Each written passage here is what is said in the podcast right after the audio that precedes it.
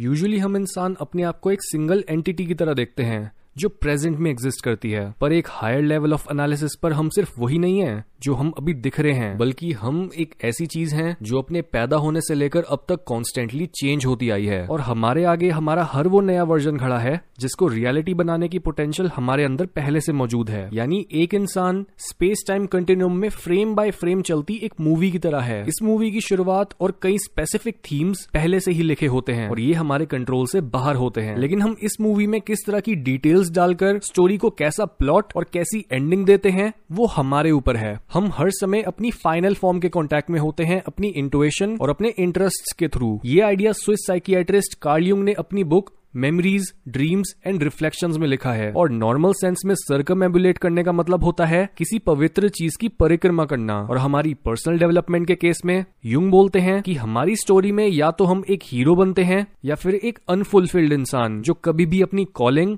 और अपनी डेस्टिनेशन की आवाज़ नहीं सुन पाता और उस पर सफिशियंट एक्शन नहीं ले पाता। लेकिन अगर हम कॉन्शियसली ये डिसाइड करें कि हमें एक हीरोइक लाइफ जीनी है और हम भी अपनी हाईएस्ट पोटेंशियल तक पहुँचना चाहते हैं तो हमारा ये फ्यूचर सेल्फ जो कि पोटेंशियल से भरा पड़ा है, ये हमारे प्रेजेंट में आता है और मोमेंट टू मोमेंट हमें उन चीज़ों में इंटरेस्टेड बनाता है जो हमें हमारी मैक्सिमम ग्रोथ तक लेकर जा सकती हैं या फिर हमें वहाँ तक पहुँचने के लिए गाइड कर सकती हैं। यानी उन चीज़ों का पीछा करना जो आपके इंटरेस्ट को ग्रिप करती हैं उनमें एक एक्चुअल बेनिफिट छिपा होता है। हाउएवर कई बार हमें काफ़ी और चीज़ों में इंटरेस्ट आने लगता है, जो सिर्फ़ हमें शॉर्ट टर्म के लिए मिलती है, और वो बस हमें एक छोटा लेसन देने के लिए आती है। ये तब होता है जब हमें हमारा हाईएस्ट वर्जन नहीं, बल्कि अपने एक ऐसे पोटेंशियल सेल्फ की रियलाइजेशन होती है, जो कि बस नियर फ्यूचर में एग्जिस्ट करता है। और जस्ट बिकॉज़ ये वर्जन आपकी हाईएस्ट पोटेंशियल का एक बहुत छोटा सा फ्रैक्शन होता है, ये ना तो उतना इवॉल्व होता है, और ना ही ये आपको ये बता सकता है कि आप कौन सा काम ज़िंदगी भर कर सकते हो। यही रीजन है कि क्यों बहुत बहुत से लोग इस बात को सोचकर कंफ्यूज होते रहते हैं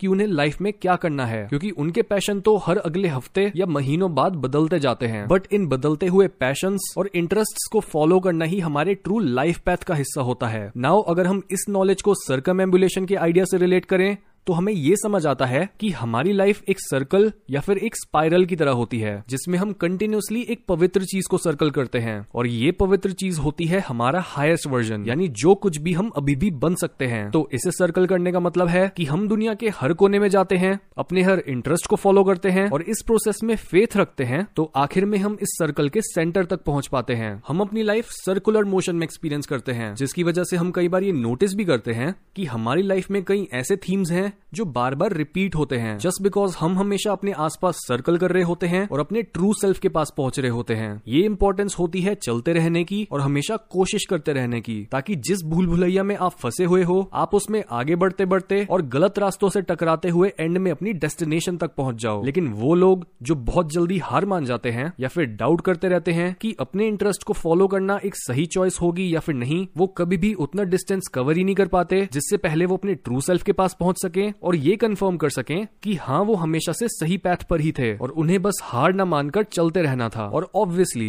इसमें कोई शक नहीं है कि आपके पहले कई डिसीज़न के गलत साबित होने के चांसेस बहुत ज़्यादा है, पर आपके पास कभी भी इससे कोई बेटर ऑप्शन नहीं होता। क्योंकि अगर आप खाली बैठकर एक परफेक्ट अपॉर्चुनिटी या आइडिया का वेट करते रहे तो आप बस पागलों की तरह सर्कल के किसी रैंडम पॉइंट पर अटके रहोगे, अपना टाइम वेस्ट करते रहोगे और अपनी ट्रांसफॉर्मेशन के प्रोसेस को भी रोक दोगे। और इसी पॉइंट से ऐसे लोग एक डाउनवर्ड स्पाइरल में जाना शुरू कर देते हैं, जिसके बाद ये अपने लैक ऑफ़ एफर्ट कावर्डिस और लैक ऑफ़ परसिस्टेंस को अपनी बुरी किस्मत डिक्लेयर कर देते हैं। इस तरह से बहुत से लोग जो अपने हायर सेल्फ के साथ अपना कनेक्शन खो देते हैं, वो अपने अंदर खुद के लिए कड़वाहट भर लेते हैं। और अपनी पोटेंशियल तक ना पहुँचने के लिए वो खुद के साथ साथ अपने घर वालों को भी टॉर्चर करते हैं और अपनी इस एम्प्टीनेस को मेटीरियल पोजेशन एल्कोहल और ड्रग्स से भरने की कोशिश करते हैं। या फिर अपने फ्रेंड्स या फैमिली के ऊपर एक सेंस ऑफ़ कंट्रोल और पावर हासिल करने की कोशिश करते हैं जस्ट बिकॉज़ कोई पर्पज ना होने की वजह से वो खुद पावरलेस फील करते हैं। इस तरह से अपनी बुरी आदतों और नेक इरादों के बीच होती लड़ाई में आपका काम होता है, अपने उन पार्ट्स को जलकर मरने देना, जो अब आपके काम के नहीं है, और वो आपके फॉरवर्ड मोमेंटम में बाधाएँ डाल रहे हैं। अमेरिकन एग्जिस्टेंशियल साइकोलॉजिस्ट रोलो में अपनी book man search for himself में बोलते हैं कि एक इंसान के किसी एटीट्यूड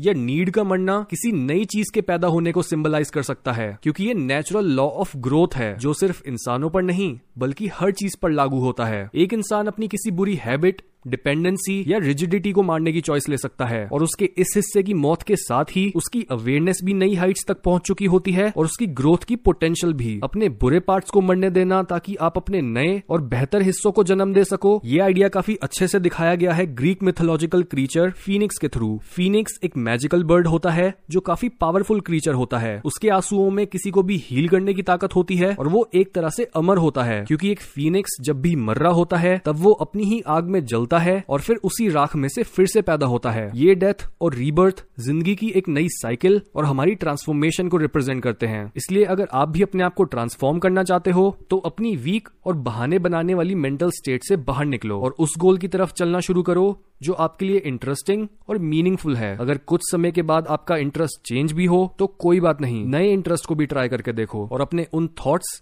बिलीव्स या एक्शंस को जलकर मरने दो, जो आपको पीछे खींचते हैं। और यही सबसे इफ़ेक्टिव तरीका होता है सेल्फ ट्रांसफॉर्मेशन का।